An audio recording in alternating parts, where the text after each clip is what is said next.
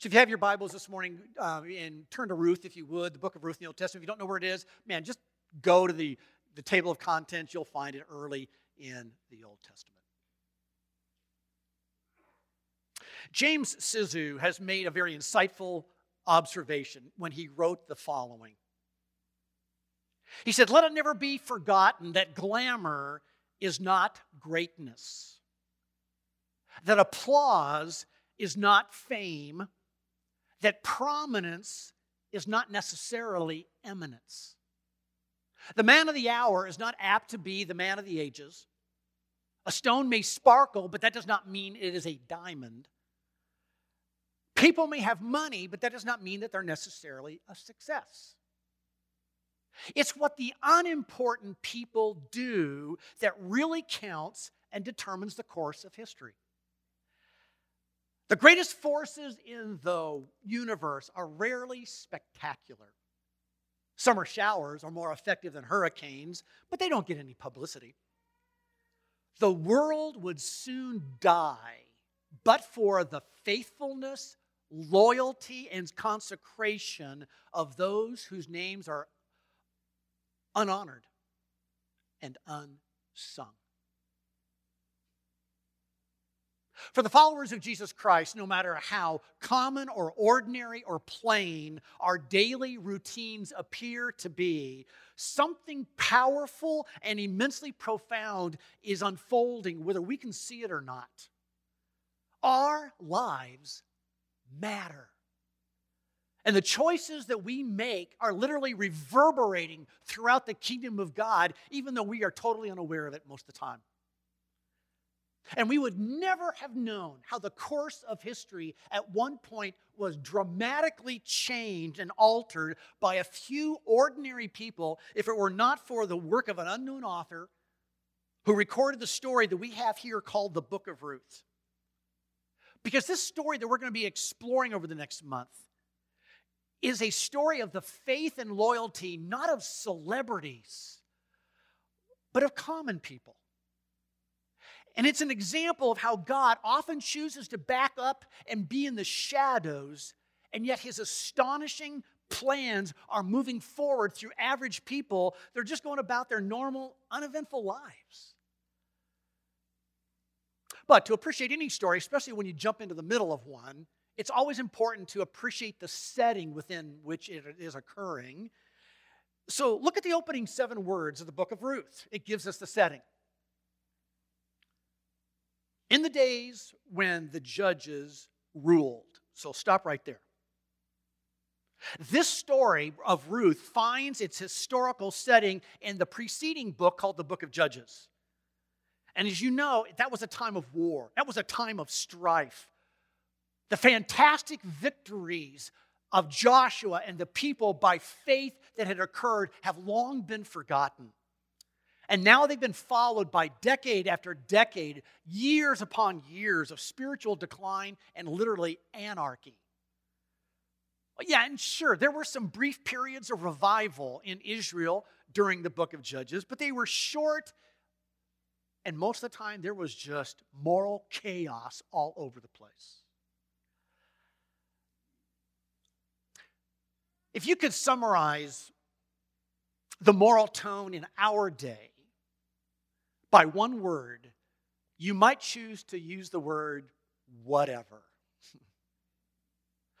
the moral tone in this day is summarized for us by the last sentence in the book of Judges. So turn back one page first. Here is how the tone of this day is summarized Verse 25 of Judges 21 In those days there was no king in Israel, and here is the important thing to recognize everyone did what was right in his own eyes. In other words, everyone had their own idea what was right to do. This was a generation that was marked by a high degree of permissiveness. That doesn't sound like anything we know about, does it? And all that then leads us now to the opening of the story in the book of Ruth. And we notice as we come to Ruth chapter 1 that a crisis unfolds rather quickly as we're told how disaster strikes in the opening five verses. In verse 1, verse 2, we see the choices that lead up to the tragedy. Look at the end of verse 1. So there was a famine in the land, and a man from Bethlehem in Judah went to sojourn in the country of Moab. He and his wife and his two sons, and as you saw in the video, we were given their names. It was Elimelech, it was Naomi, it was Mahlon, and it was Chilion, and they were from the town of Bethlehem. So what's happening? Well, in their area of Israel at that time, there were, a, there were lousy harvests, which had created a famine type of situation. People are struggling to find food because of poor rains, but also, as we know from the book of Judges, there was just constant warfare going back and forth across the land. And so, what did, what did Elimelech choose for his family? Well, verse 1, they went to sojourn in the country of Moab. That word sojourn is talking about a decision he made to temporarily move to Moab. Two problems we have with that. One, it didn't end up being temporary. Look at the end of verse 2. It says, They remained there, they settled in. Second problem is that in the Old Testament, God expressed over and over again that his people were to stay in the land and not leave it. For example, Deuteronomy chapter 30, verse 16, Moses says, I command you today to love the Lord your God to walk in his ways, to keep his commands, decrees, and laws. Then you will live and increase, and the Lord your God will bless you in the land you are entering to possess. Or Psalm 37 and verse 3, David writes, Trust in the Lord and do good. Dwell in the land and enjoy safe pasture. It's interesting that that last little phrase, enjoy safe pasture, can also be translated feed on his faithfulness, meaning feed on God's faithfulness. So the Old Testament was clear. In other words, stay here. This is the place where God will bless. This is the place where God will be faithful to you, his people.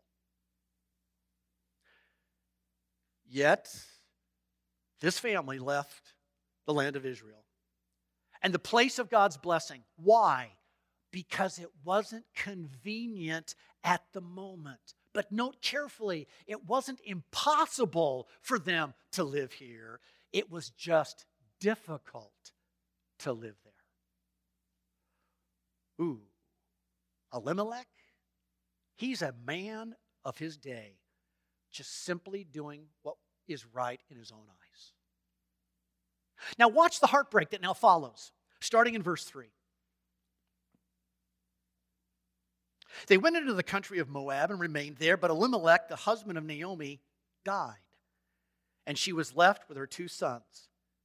These took Moabite wives. The name of one was Orpah, and the other was Ruth. And they lived there about 10 years. And then both Mahlon and Chilion died, so that the woman was left without her two husbands, or with her two sons and her husband. So notice the deep tragedy that just occurs in this family. First, Naomi becomes a widow. We're not told how long they lived in Moab before this happened, but we do see that as soon as that happened, the two boys now marry. Then we have a decade, we have 10 years. After those 10 years, Naomi loses both of her sons. All the males in her family are now dead. Do you, do you catch the irony that's going on here? The family that fled to survive is now suddenly on the brink of extinction.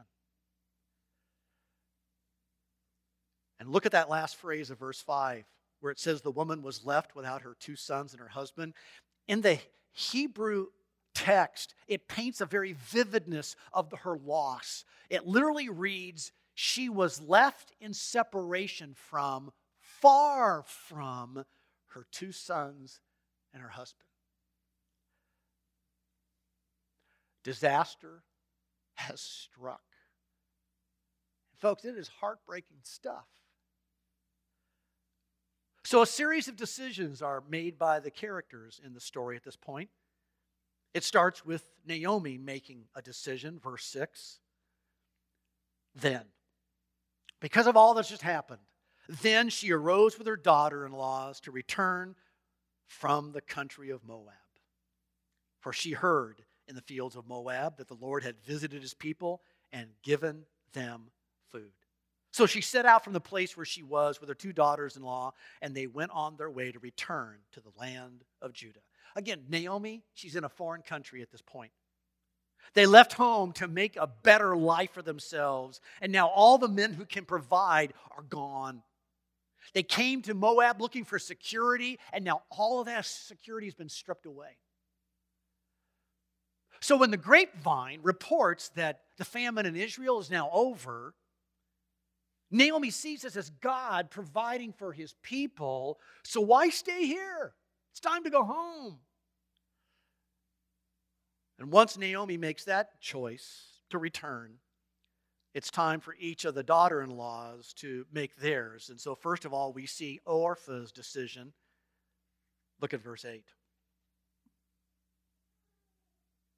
Now, Naomi said to her two daughter in laws, Go, return each of you to her mother's house, and may the Lord deal kindly with you as you have dealt with the dead and with me.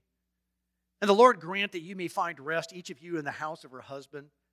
Then she kissed them, and they lifted up their voices and wept. And they said to her, No, we will return with you to your people. But Naomi, Naomi said, Turn back, my daughters. Why will you go with me? Have I sons in my womb that they may become your husband? See, in Israel at that time, because of the teaching of the Old Testament, preserving the family line was so important that if the eldest son died, leaving a widow, then the next younger brother was to marry her to raise up children to preserve the family line. So, what's Naomi doing here? She's presenting the very harsh facts of life to her daughter in laws. She's saying, All the sons are gone. And so, even if I could marry now and quickly have a son, would you wait, what, 18, 20 years before marriage would be possible with him? In other words, Naomi sees no future for them to come with her. As Moabites, they have a greater chance of getting remarried if they stay in their own country. Orpah recognizes the truth of what Naomi has just said. So you notice down in verse 14 that she kisses her mother in law, meaning kissing her goodbye. And she does return back to her own home. So we have Naomi's decision, we have Orpah's decision. Now that leaves us to observe Ruth's decision. And look at the first word of verse 16. But. That alerts us to a, an amazing surprise that's going to happen. Well, Ruth refuses to leave Naomi's side. Verse 16, but Ruth said, Do not urge me to leave you or return from following you. And then, as often as read at weddings, for where you will go, I will go, and where you lodge, I will lodge. Your people shall be my people, your God will be my God. Where you die, I will die, and there I will be buried. May the Lord do so to me and more, if anything but death parts me from you. Notice, Ruth chooses to remain faithful to Naomi, and, and her words here are expressing a very deep relational commitment. Why is that surprising? Because of the circumstances we just looked at in the first part of the chapter. Ruth has seen the way the God of Israel has treated this family. I mean, just look again at how Naomi describes it in verse 13. His hand, meaning God's hand, has been against me. Ruth has seen that. Yet Ruth has also seen something real and authentic about the God of Israel, and she wants in. She may not be fully informed, and we're going to watch this unfold even more in the coming chapters. But as small as her faith is right now, she is choosing to seek the Lord in coming with Naomi.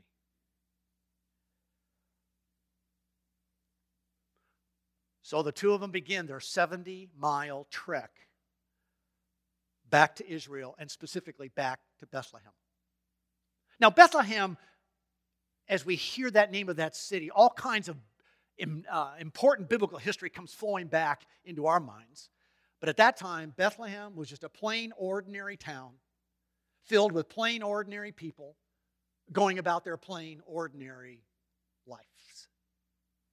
And the, lo- the road literally ended there in Bethlehem. It wasn't on the way to anywhere else, it was just this little village at the dead end of a road.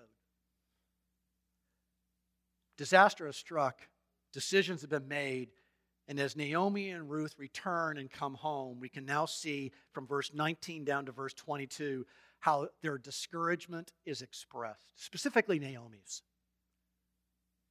And as you saw in the video, in such a small town, the return of Naomi over a decade of being away was big news. Everybody was talking about it. And everybody came up, or people were coming up and asking, Are you really Naomi? And so, what Naomi does is she expresses her grief in this situation in two different ways. First, there's a play on words, for she wants a change of name. Look at verse 20. She said to those who were talking to her, Do not call me Naomi, call me Mara, for the Almighty has dealt very bitterly with me. What's the play on words here? Well, Naomi in the Hebrew text literally means pleasant, and Mara in the Hebrew text literally means um, bitter. In other words, what is Naomi saying? My life has been anything but pleasant over these past years. It's been full of very bitter events. You might as well call me Mara, bitter. Notice something here. Naomi is flirting with resentment. She is being tempted to let her circumstances define her. That's why she wants a change of name. But there's another way in which her discouragement is expressed here in this passage. Notice how she not only wants a change of name, she describes her change of fortune. Verse 21 I went away full, and the Lord has brought me back empty. Why call me Naomi when the Lord has testified against me and the Almighty has brought calamity upon me?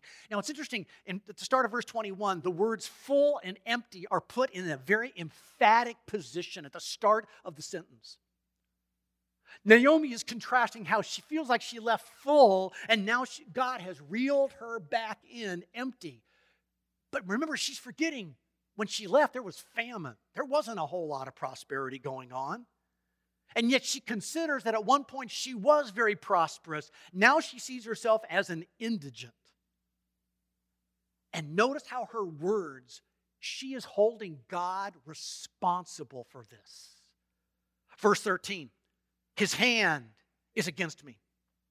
Verse 20, He has made my life bitter. Verse 21, He has brought me back empty. He has afflicted me. He has made my life a disaster. And right here, what appears to be the lowest point in the story is where we can actually see the central point of this chapter so far. Notice how verse 22 now begins with a summary statement.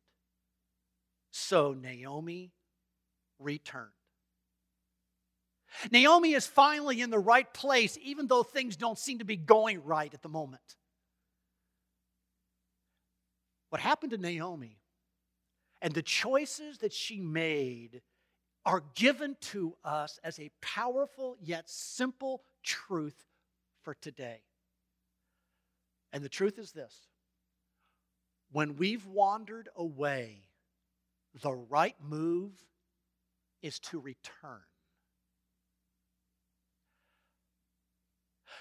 The drama of chapter one revolves around the repeated use of one key word. 20 times in chapter one, you've got the use of the word return. And that word, return, highlights both a biblical fact and an existential fact that people wander away from God. And the wandering can be physical, like with Naomi and her family. They were not where they should be. But wandering can happen in other ways. It can be a compromise of our values, it can be a moral choice we make. It can be letting our spiritual passion grow cold or dull. It can be letting convenience replace living by conviction, biblical conviction. And the critical point in all of this is like with Naomi, what do we do when we recognize that we have wandered? What do we do then? Do we ignore it? In our shame, do we, do we try to hide it? In our pride, do we, do we justify it? Or, or do we turn back, turn around, and return to where we know we need to be? Is there a returning to the Lord? See, the first chapter of this incredible little book gives amazing insight into the reality of, of wandering and returning. And it should raise all kinds of questions in our mind, like what's going on inside of us during these wandering times? What is God doing as a result of, of my choices? And how do I respond to God when I recognize that I've wandered and I, and I need to return? Those are good questions. I'm glad you're asking them. Those are good questions. And they all point to the very powerful impact of this passage or this first chapter. The truth that when we've wandered away, the right move is to return is basically supported by three very important and powerful implications. Almost like three foundation stones that need to be laid in our lives for those times when we wander. And by the way, we're going to need all three. Let's look at each one of them for a moment. Implication number one it's possible to stay faithful to God even when it appears He has not been fair. By the way, did you notice in these verses that Naomi and Ruth had every reason not to return? God's been heavy handed. God's made their lives bitter. He, Naomi feels empty. Naomi feels beat up. If this had happened to any one of us, what would have been our reaction to God? Maybe we would have thought in our minds, okay, God, I realize I shouldn't have rented that U Haul and moved. But was that any reason to take away my husband and my two sons? I mean, isn't that being a little extreme? Isn't that being a little heavy handed? I mean, I know I disobeyed a little, but I didn't disobey a lot. See, you can't really read chapter one without asking the question, why? For that fact, we can't live life without asking the question, why, can we? Why did these men have to die? It just doesn't seem fair, does it? I mean, the cause effect ratio here just seems all out of whack. And Naomi not only realizes God's hand in this, but she also chooses to remain faithful even when God doesn't appear to be fair with her. She holds God ultimately responsible for all that's happened, but in so doing, she's not losing faith. She's actually expressing faith. It's a kind of faith that, it's, that most of us don't know much about because it's bold, it's audacious, but it's completely authentic.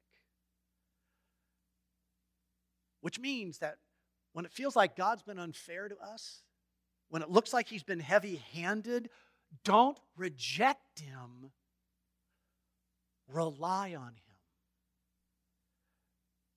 See, we may never have an answer this side of heaven to our question, why? But we can remain faithful to our God. How?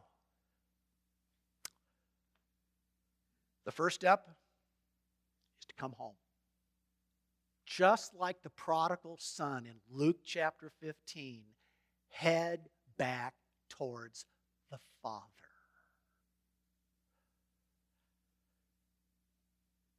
And that implication immediately transitions us to the second powerful implication or foundation stone we need not only is it possible for us to remain faithful when God doesn't appear to be fair with us, second, my view of God's heart determines my response to hard times.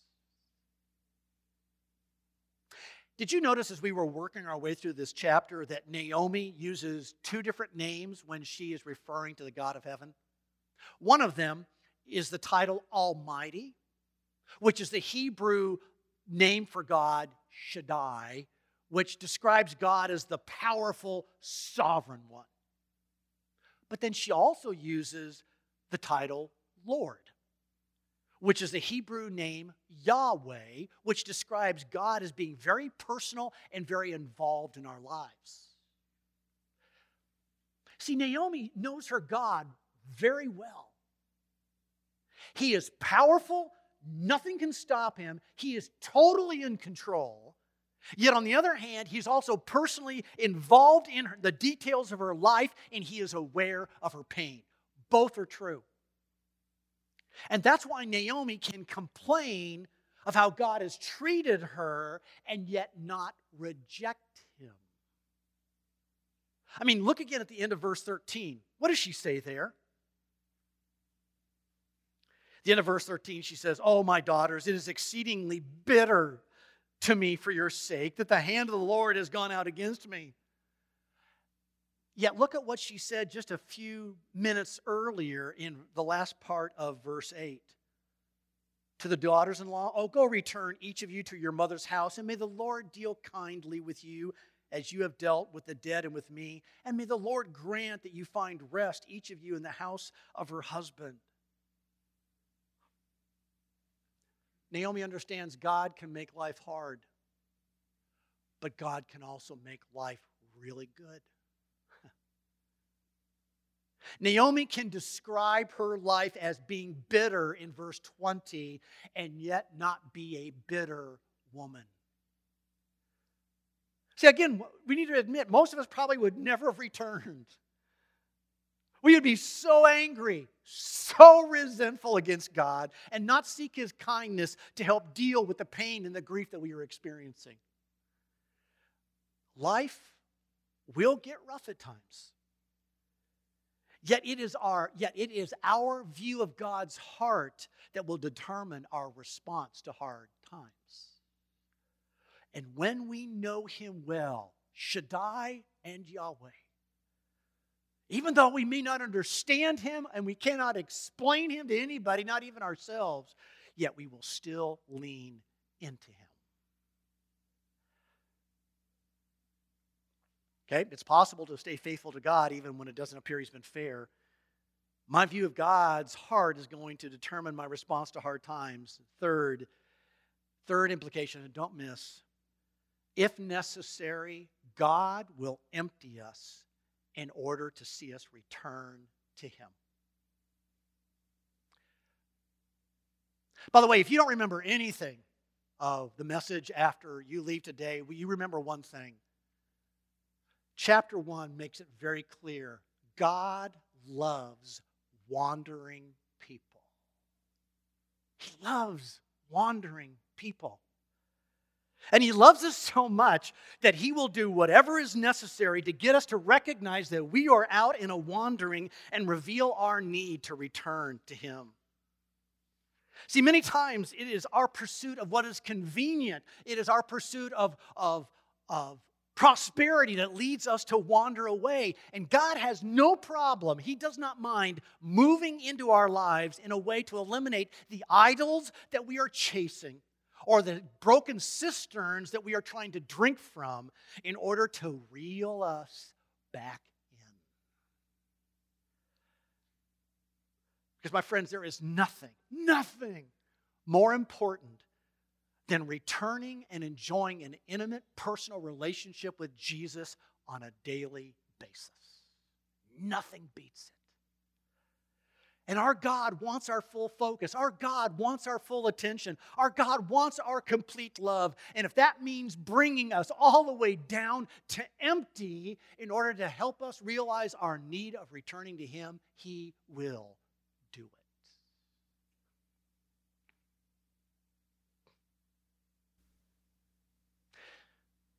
Now, I recognize that Ruth chapter 1 does not fully address the problem of pain it really is only dealing with one small slice, but it does give us tremendous insight into one aspect of it. But it's important to remember what Sizoo said. It is, with the, it is what the unimportant people do that really counts and determines the course of history. And the first step for wanderers is to turn around and head home to a God who, out of his love, will treat us with mercy. Does anybody here this morning need to take that first step?